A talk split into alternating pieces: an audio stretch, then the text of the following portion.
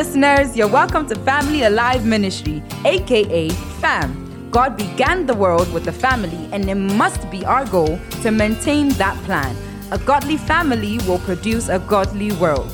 We hope as you listen to this message, the vision to restore God's plan in families would be impressed on your heart. Now, today's message. That's, that's the church we saw last week. I want to go further and then introduce two other words to you, and then we'll take off from there. Um, I'm going to end by giving you two, non exhaustive though, but two major characteristics of the glorious church. Because if I say I will give you everything I have, we will not live here. So we'll continue to define the church further, the glorious church further, and then we'll look at two major uh, characteristics of the glorious church. I am not going to be speaking for long. Can everybody see? All right, so let's start with the one we know.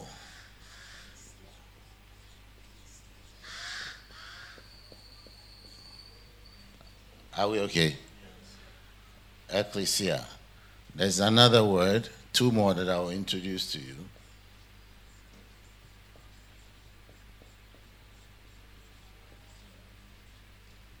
Okay.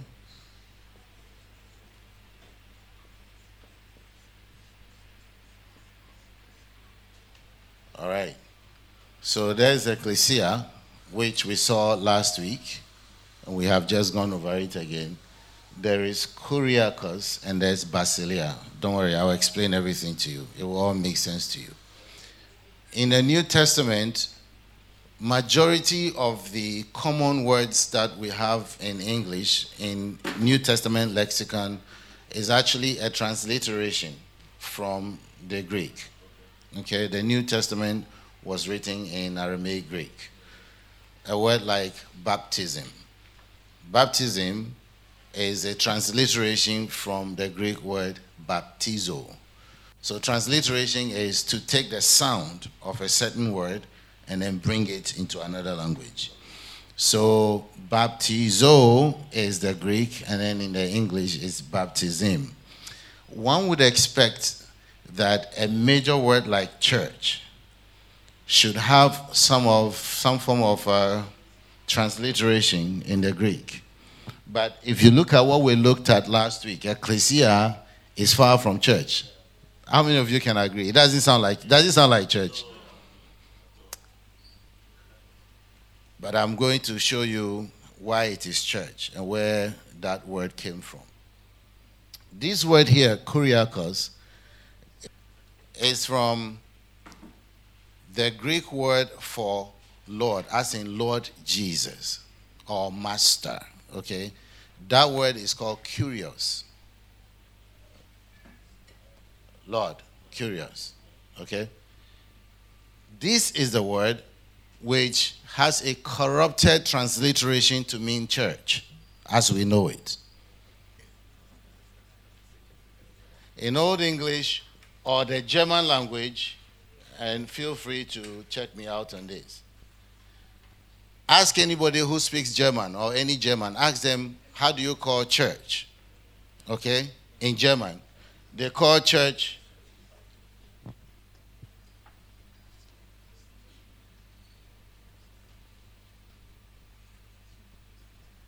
Kirche. That looks like Kirk, right? And in Scottish, Scottish people call church Kirk. So this is the corruption that come into English to be church. Kirche, Kirk. And it is from this word kuriakos, which is from the original kurios, which means Lord. This word kuriakos occurs only twice in the New Testament. You can first find it in 2 Corinthians chapter 11 verse 20 when it's making reference to the Lord's table when it comes to the Lord's. So that word Lord's is kuriakos. Then the second um, attribution to Kuriakos in the New Testament, you would find in Revelation chapter 1, verse 10, where John says, And I was in the spirit on the Lord's day. And then I heard a voice behind me. So that word Lord's, am I boring you? That word Lord's is what we call kuriakos. Okay? Kuriakos here. All right? So, Kesher, Kirk, or church, by this definition in the New Testament, means something that belongs to the Lord. Are we together? So if you marry the two, called out assembly that belongs to God or to Christ. That is why in Matthew 16 18, Jesus said, I will build mine. Listen, a serious business to want to marry God's bride.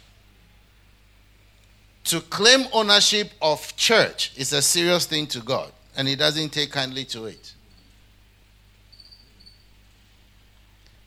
Preachers, myself included, we have got to be careful not to fall in love with Christ's bride.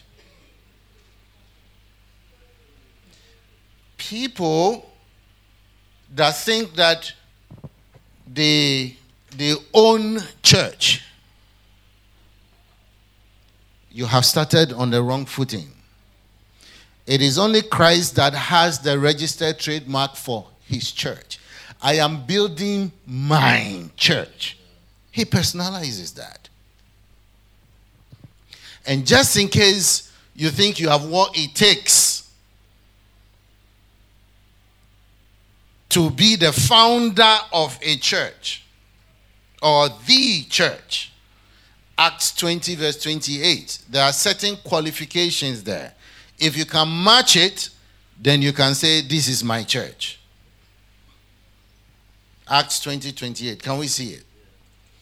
Therefore, take heed to yourselves and to all the flock among which the Holy Spirit has made you overseers. The next time I'm here, I think we're going to look at, you know, the various um, referrals to men of God, pastor, and what have you, their connotations and what it actually means.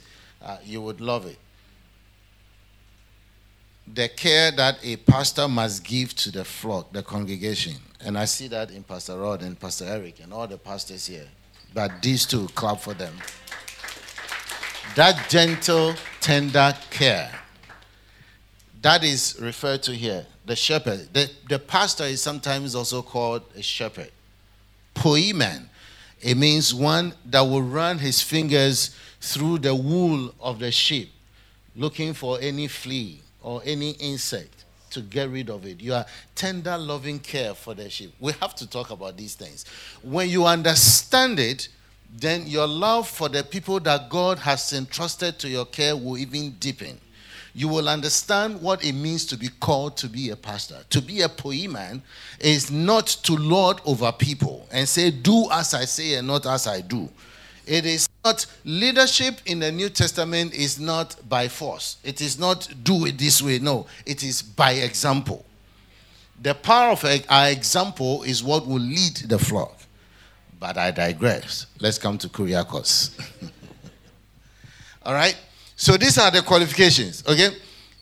Among which the Holy Spirit has made you overseers to shepherd, that's that word poimen, to shepherd the church of God. He didn't say my church. Neither did he say Dr. Otabil's church or uh, um, Archbishop Benson Idahosa's church or Young Cho's church. No. The church of what? God. Just in case you say, well, it can be my church as well. It's giving you what you would need for it to qualify for it to be your church. Okay? And that church which is God's he purchased it with his own what? Are you willing to die for your church? That's the qualification. I know there are certain people who are ambitious enough and say, you know what? For my I want I want my name. I want to be the real founder. If it is to die, I will die. Well, let me introduce another clause there. The blood you shed for the church must be sinless. now, tell me, do you have what it takes? That's why it is the church of God. You have to understand, this is not a human organization, it is a holy institution that had been, if you understand what church means to God, you would know what it means for it to be glorious. We saw last week that the church had been on the mind of God before Genesis 1 1. The church was packaged together as God's means of escape for man to come back to Him should he fall. Church was God's insurance policy to get man back from the clutches of sin and the devil to Himself. Before man was created, God had church on his mind. We saw that last week from Romans chapter 8, where I gave you those five verbs eternity past to eternity future. For whom he did foreknow, them he predestinated to be conformed to the image of his dear son, so that Jesus might become our older brother. He will be the firstborn among many brethren. That's eternity past, whom he did foreknow, predestinated. Now he's coming to the present. Moreover, those whom he predestinated in time, he will call. We saw last week, Paul said, He called you by our gospel. Those whom he called, he will justify. And then those whom he justify, he will glorify. The glorified church. So, Jesus, there was a meeting in heaven. Scripture tells us that. Hey, the things I want to teach in this place there. I was going to say, okay, another time we'll teach on covenants. I think I mentioned that last week. The very first covenant that you can trace biblically is called the covenant of redemption. The covenant of redemption is an intra Trinitarian covenant.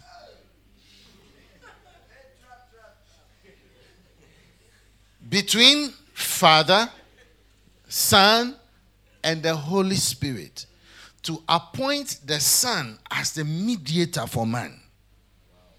So God, God, and God had a meeting. And when God, God, and God met, God, God, and God decided to appoint God. That's why in Acts chapter 20, chapter 20, verse 28, it says, The church of God, which he bought with his own blood. You don't think Jesus is God? That's clear enough. Or you think it was the Father that came to die on the cross? All right. So that is the covenant of redemption. When the Son comes to die, the Son will now unite what we call Jews and Gentiles into the one body, which is called the church. And God will get them there by means of the gospel which the Apostle Paul in the book of uh, Corinthians calls the glorious gospel. So the glorious gospel gets us into the glorious church. So this is Kurios, Kuriakos. That is church. Okay? Can we move on? Basileia, which is where we're going to take off from. I'm not going to be long today. Everything I've said is introduction. We are coming to Basileia. Okay. Mark chapter 9, verse 1. Mark. Mark chapter 9, verse 1. Oh, there you go. Clap for them. They're on point, man. And he said to them, now, if you go to 8, chapter 8 is Mark's account of um, Matthew's account in chapter 16, where Jesus took his disciples to Caesarea Philippi. Okay?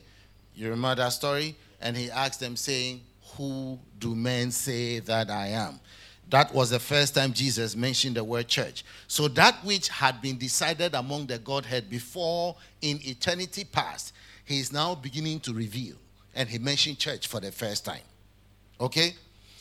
That in chapter 8, we have Mark's account of that story, which we find in Matthew chapter um, 16.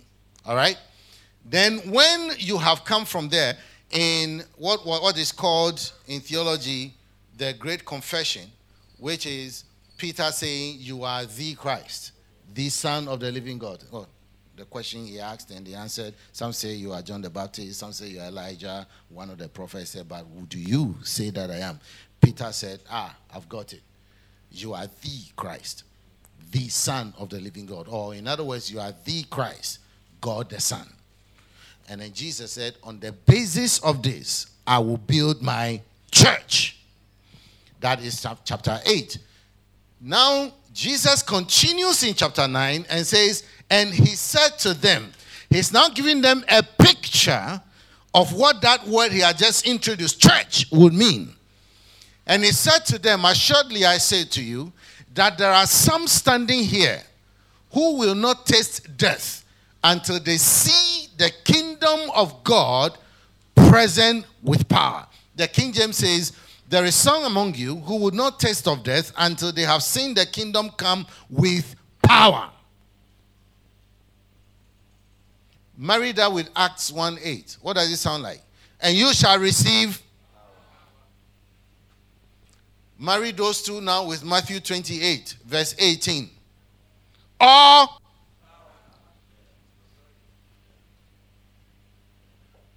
it will make sense to you. That word, please go back to, thank you very much. Let's go back to Mark 9 1. That word kingdom is this word basileia. Basileia is another metaphor, or kingdom is another metaphor that is used to describe the church. So, what Jesus was saying in Mark 9 1 is that there are some of you listening to me as I'm speaking to you now. He's talking to the people within the context of that conversation. And he's saying to them, You will not die until you see the kingdom of God come with power, or until you see the church come with power. When did the church come? Acts chapter 2, on the day of Pentecost. When the day of Pentecost had fully come. Remember, Acts 1 8 says, You shall receive power when the Holy Ghost comes. The Holy Ghost came and then the church was commissioned. So the church was birthed in power. Jesus is saying the kingdom will come with power. Acts 1 8 says, And you shall receive power. In other words, Jesus in Mark 9 1 is telling them, There are some of you listening to me now. You will be here when the church shall be birthed. You will not die. You will see the church birthed because the church is the kingdom, it is Basileia. What is Basileia or the kingdom? Literal definition of kingdom is the domain of the dominion of a king. In other words, the territories over which a certain king has jurisdiction. Okay? Over here, Basileia, the domain of the dominion of the King Jesus or the Lord Jesus, who is the Kurios, Jesus did not fight for terra firma, this one, earth, land, no. But he was a king. And he has a kingdom. So where is his territory? Does that question make sense? If he says the kingdom will come and he has no physical terra firma, no physical jurisdiction, where is his territory? You want to know? The territory is human heart. It's the human heart. I'm not just conjuring. Okay, Romans chapter 6, verse 17. Romans 6, 17. But God be thanked that you were the servants of what? Sin. But you have obeyed from where? The heart. That form of doctrine which was delivered to you. So when you say, Lord Jesus, I confess my sin, I come to you, be Lord over my life, Jesus sticks his flag there and your heart becomes his territory. That is why Colossians 1 13, 14. Give me Colossians 1. Colossians 1 13, 14. It says that we have been translated from the kingdom of darkness to the kingdom.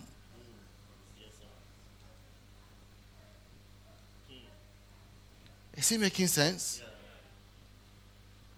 The question is Is your heart God's territory? Have you given it to Him?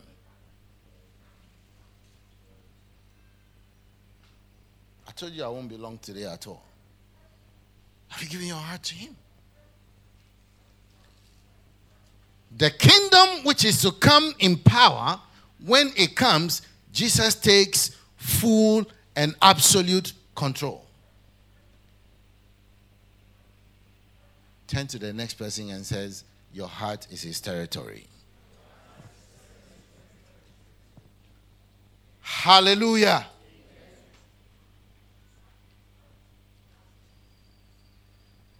Now I want to give you those two characteristics of the kingdom. I alluded to the first one. I'm beginning to wind down. Don't worry, I can preach short too. I alluded to the first one. And the first one is the glorious church has a clear biblical Christology. I'll explain it. The glorious church has a clear biblical Christology. In other words, you can have a Christology, but it may not be biblical. What is Christology? Christology is the study of the person, the nature, and the work of Christ. What is your Christology?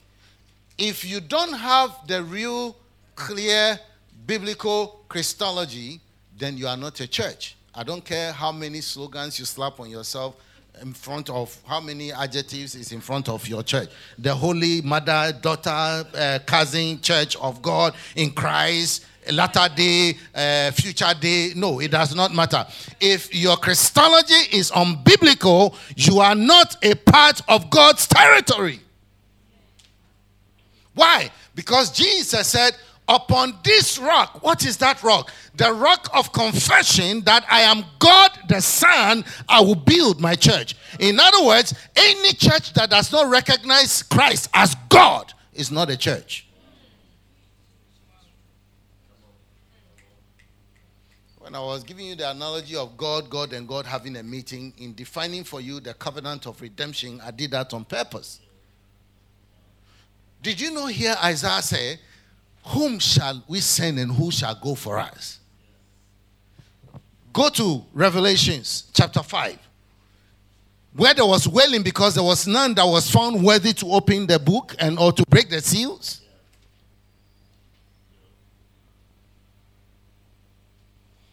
If you call yourself a church and you don't see Christ, the head of the church, as God Himself, then you are not a church.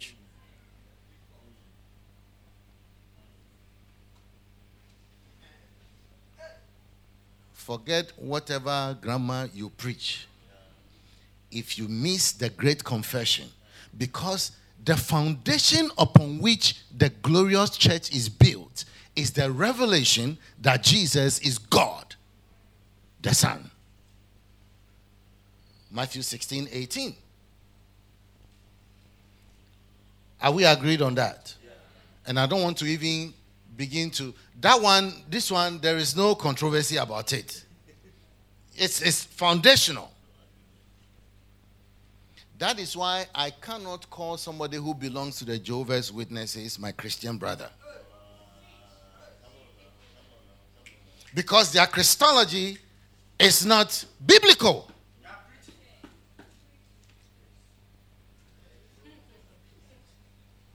I'm sorry. I teach the Bible. And if you are here and you want to ask me any questions on that, please feel free. I've spent 30 years of my life studying the doctrine of the Trinity. I'll be more than happy to engage you.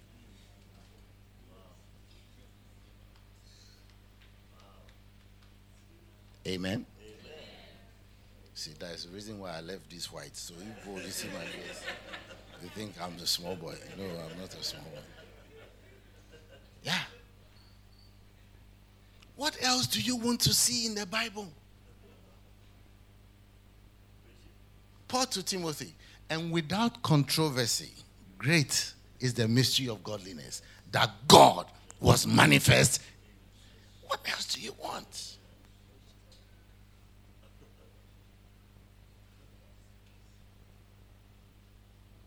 Hebrews 1 8. And he said, concerning the Son, he said, Thy throne, oh God. God is calling Jesus God. And you, small boy, you have a problem.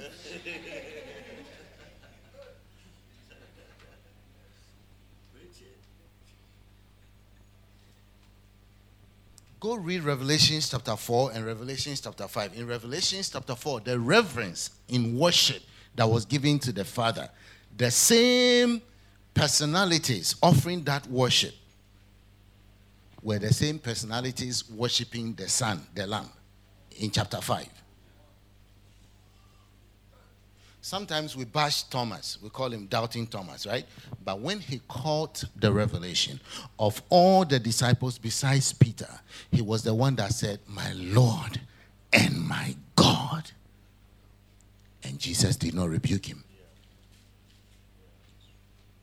He took the praise. If you are not God, can you forgive sin? As normal human beings, you can forgive a debt. Debt is money. But sin, you have what it takes. okay, let's move on. So, if your Christology is not biblical, then you are not a glorious church. I have got to mention that. The Jehovah's Witness and the Church of Jesus Christ of Latter day Saints have the same view of Christ, Christologically. They see him as the first creature that God created. So, in other words, he is a created being. they see him as the same rank as Lucifer. So, those of you who have been taking money from Latter day Saints because you see them having a lot of money, you want to gradually, you know, you are eroding into hell. Because that is a doctrine God will never compromise on.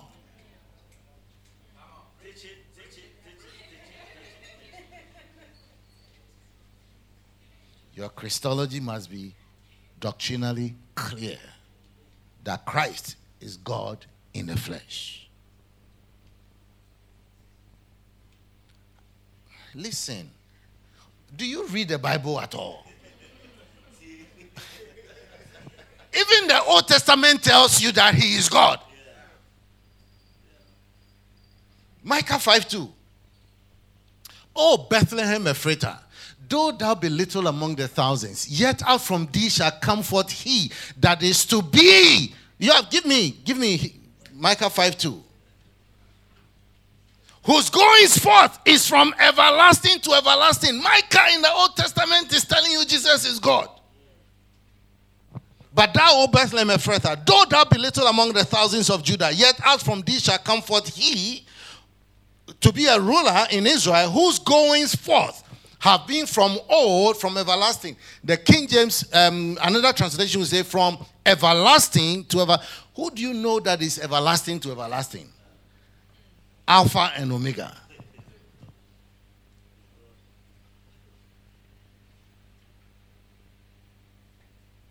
So please,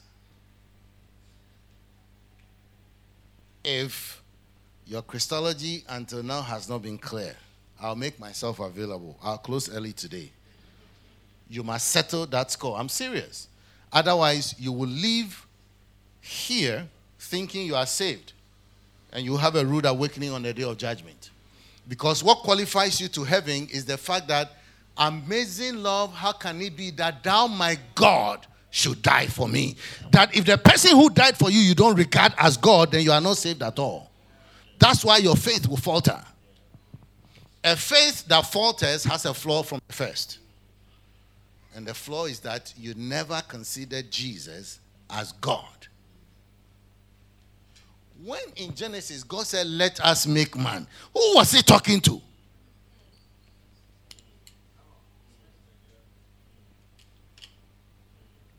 All right. I think I don't want to be the dead horse. So you get my drift on that. Your doctrinal Christology must be clear that Jesus is God come in the flesh. That's how you become a member of the glorious church. Because 1 John 3 2, we saw it last week. It does not appear what we shall be, for we know that when we see him, we shall be like him. How do you see him? However, you see him is how you will be. If you see him as man, you will be man, you won't go to heaven.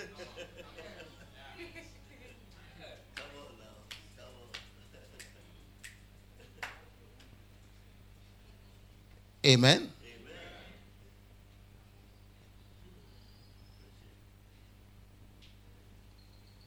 All right. The second part. So the first part, I say, it recognizes the glorious church recognizes the divinity of Christ. That's the short form. You see, I write these things and I say it in another way. And I'm telling you, doctrinal Christology is that is not even here. I don't know where it came from. All right. So I try to make it simple. It recognizes the divinity of Christ.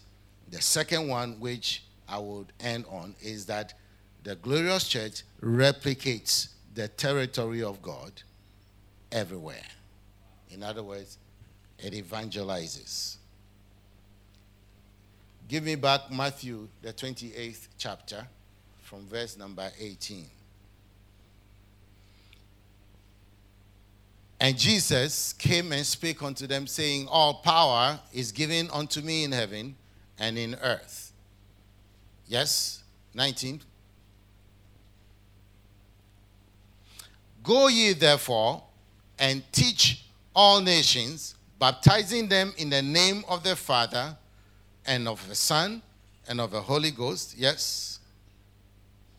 Teaching them to observe all things whatsoever I have commanded you. And lo, I'm with you always, even unto the end of the world. Go back to 19.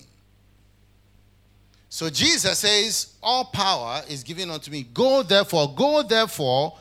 Therefore is referring to the all power that is given to me. In other words, because all power is given to me, I am authorizing you to go. There are certain miracles, Pastor Rod. I have come to experience this in my ministry over and over and over again.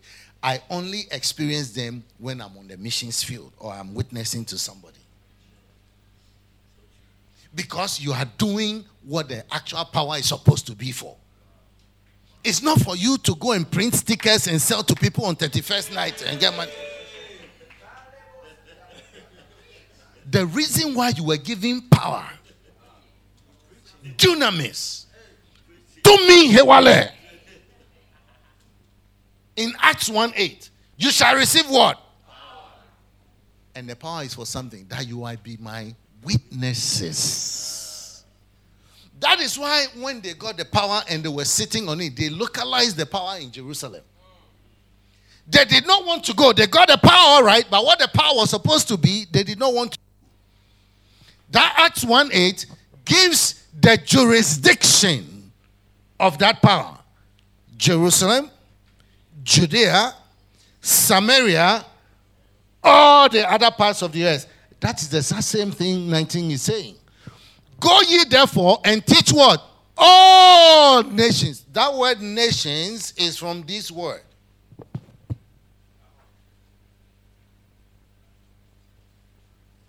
Ethnos.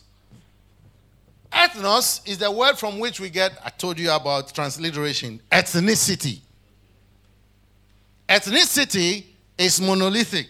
It talks about a race, a people. These are my people. So I only go to uh, the Ghana people from Otubro and things like that. No.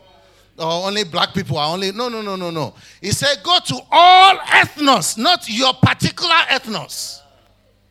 That's why I love that you guys go to Bolga every year to dispense the love of God. Clap for yourself. It's a good thing. In fact, it is so good, we want to join with you. This year, members of my church in Atlanta is joining you. In fact, I didn't get back to you and Pastor Elton too. But yesterday, they had a meeting while I was here. I joined in and it was all finalized. So there's going to be a medical team that will come and assist you to dispense drugs, doctors, and nurses while you are up there because we believe in what you guys are doing. So go to all ethnicity, all ethnos, all people group. But they were content to be in Jerusalem and be among themselves.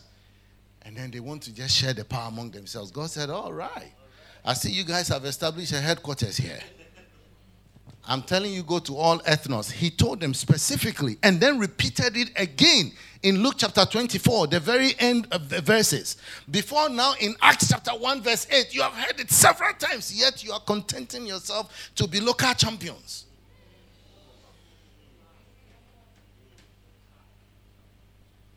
So God said, All right, I know what to do. I have been preparing me a certain man by the name of Saul of Tarsus. He would deal with you. When the persecution came, then they scattered. Give me Acts 8 4. Look at what happened in Acts 8 4 now. I'll come back to Matthew 24 19, okay? He said, Therefore, they that were scattered abroad went where?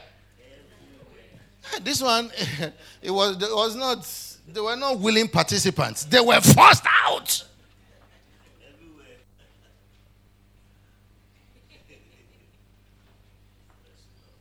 When in Matthew 9 he says, Pray ye the Lord of the harvest that he will send forth, it's not being, it's, it's, that he will force you out. That's what Paul did to them. So then, after they were scattered, they now left Jerusalem. They went to Judea. And then in that same chapter 8, they went to Samaria. It's amazing where they encountered the sorcerer. And then also the uh, chief financial officer of Candace, the queen of Ethiopia, who had come to worship in Jerusalem and was going. As the revival was breaking forth, God just told Philip, I need you to leave the middle of the revival. Now, it has to take a lot of obedience.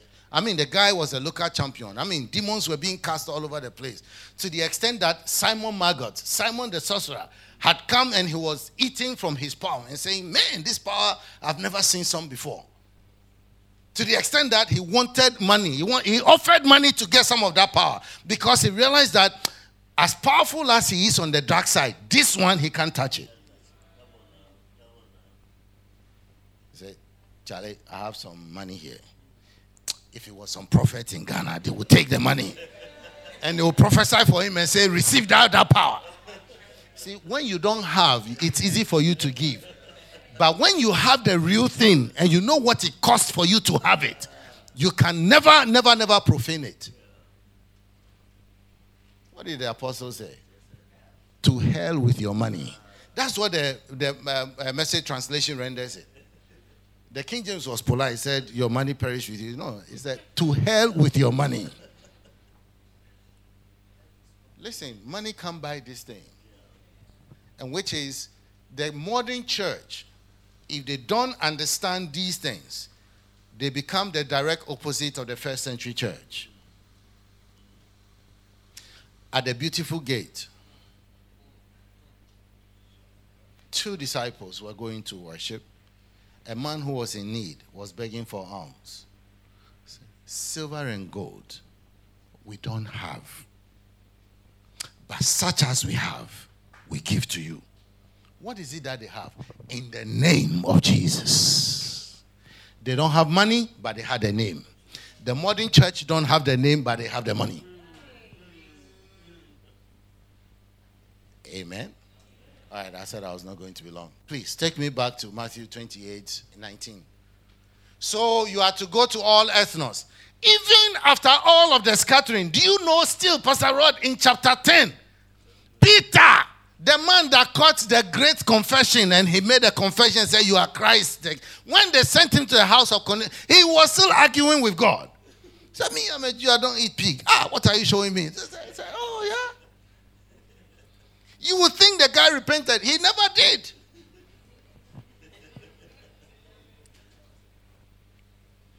The idiosyncrasy of a typical, a, a, a, a pure Jew is so steep and deep. Such was Peter. Okay, if you permit a little conjecture on my part, I can say that even after the chapter 10 encounter, he still did not repent. Because in Galatians, Peter was saying to the brethren there, he spoke to Peter to his face and said, You are a hypocrite.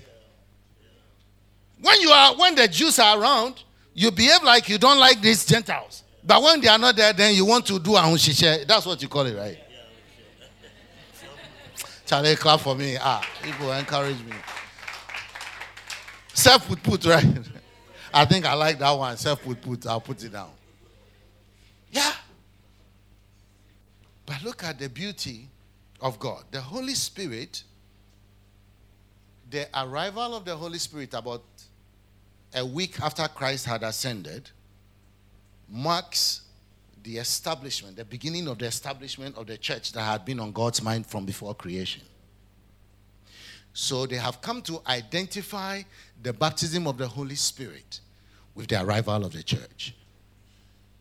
Here's what God will do God now wants to prove to them that the Gentiles were now also a part of the one body. So in Cornelius' house in Acts chapter 10, when reluctantly your man had gone to preach, when they finished, they also had the exact same experience they had in the upper room. They also began to speak in tongues. They stepped back and said, No, this is the same thing we experience. If they are experiencing the same thing, then it must be that they are also part of the one body. That is how God will bring Jews and Gentiles together and fuse them into one body that is called the church. Not just that, in Acts 19, the same thing happened. Old Testament saints people who were taught by the man Apollos. Apollos only knew the baptism of John. And he was, they were Old Testament believers. Paul goes there, said, Have you received the Holy Ghost? He said, No, what are you talking about? We have only heard about nothing. He said, What do you know then? We only know the baptism of John. Oh, okay. Then he taught them, as he taught them, they, he prayed for them and they also received the Holy Ghost. Then they recognized that not only Gentiles in Acts chapter 10, but Old Testament saints can also become a part of the new body. All right. So go to all ethnos. So you have to go to all ethnos. I told you people that is my favorite place to preach. I can stand here for three days and not get tired. You know why? Because there's a spirit here that draws out of me. That's what it is. It's, it's not everywhere you go that you find it that easy. You can have the capacity, but if the prevailing spirit is not right, it won't come out. All right, let's go. So you go to all ethnos. He said, baptizing them in the name of the Father and of the Son and of the Holy Ghost I taught you about Basileia, right? All right. It's coming. It's going to show up here how it functions. No, please, 19 back. Where it says baptizing them in the name of the Father, Son, and Holy Spirit, the Greek, it is eis to onoma. It means to baptize them into the possession of the Godhead.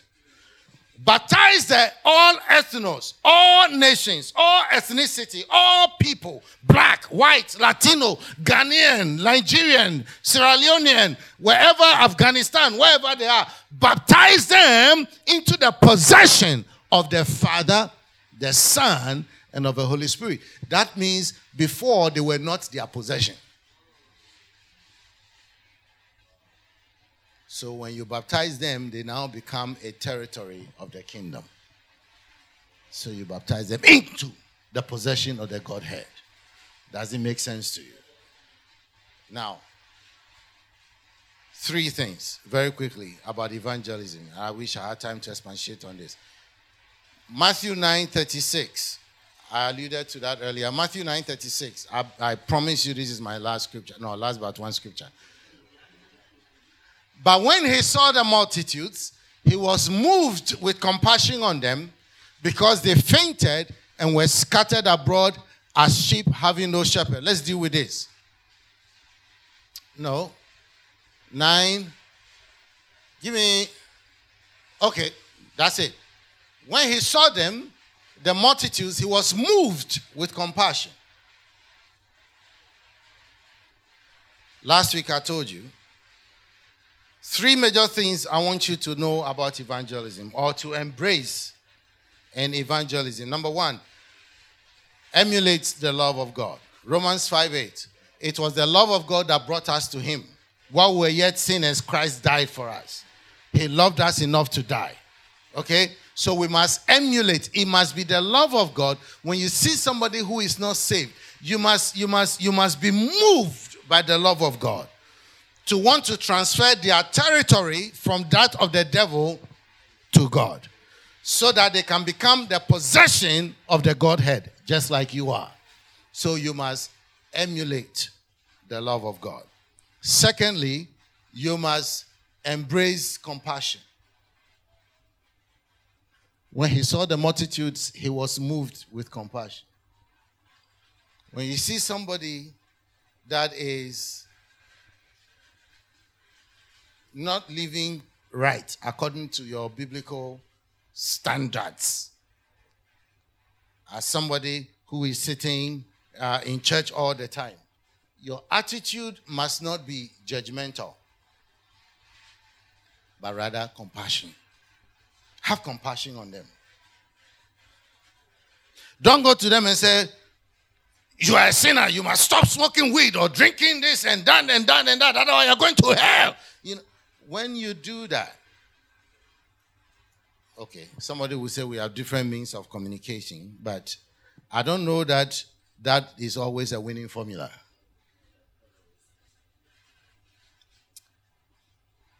What I just said.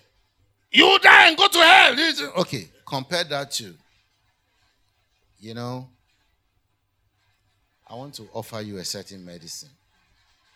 It's a panacea for all diseases. It cured me of my own sins. It's called the blood of Christ. What it did for me, I want to offer the same for you. I know it will be good for you. Compare the two. Which one are you likely to trigger a response because you are putting yourself in their shoes. Listen, my friends, don't sit on your high horse of sanctimony. When Christ came, he identified with us. Hebrews 4 14 to 16. Hebrews 2. When he sent his only begotten to the world, he did not take on him the form of angels, but took on him the, the seed of Abraham. He became as us that he might redeem us. Okay? So you must emulate love, embrace compassion, and then the third one, you must eliminate judgmental behavior. Don't, don't, don't, don't be too judgmental. Tell them, let them know, you know what? God is helping me that panacea that I'm offering you is doing me good. And then lastly, you want you want your lifestyle to also witness. What you are on social media, Pastor Rod was saying it, is sometimes different from when you are having fellowship with the brethren. You have become all right you have become Esau's hands and Jacob's voice. When Jacob was going to the father, after he had connived with the mother, the father, because he was blind, felt the thing, said, Ah, This hand is Esau's hand, but the voice. Don't have Esau's hands and Jacob's voice. It must be your hand, it must be your voice. I am not preaching perfection because none of us will ever be. I am preaching being better on a daily basis progressively. Galatians 2:20. I am crucified with Christ. Nevertheless, I live, yet not I. The life I live in the flesh, I live by the faith of the Son of God who loved me and gave his life for me. Crucifixion. There is a doctrinal study in academia that is called cruciform. Cruciform is the doctrine of dying daily. Daily. You are, you are, you are, you are practicing daily death. Every day you are dying small, small. That's cruciform. You crucify this flesh. That's what this man is saying in Galatians 2:20. Does it make sense to you? So we must belong to the glorious church. We hope you were blessed by this message. For more information, please visit our social media websites on YouTube, Instagram, and Facebook at Family Alive Ministry. Please subscribe, follow, like, and share. God bless you and have a great week.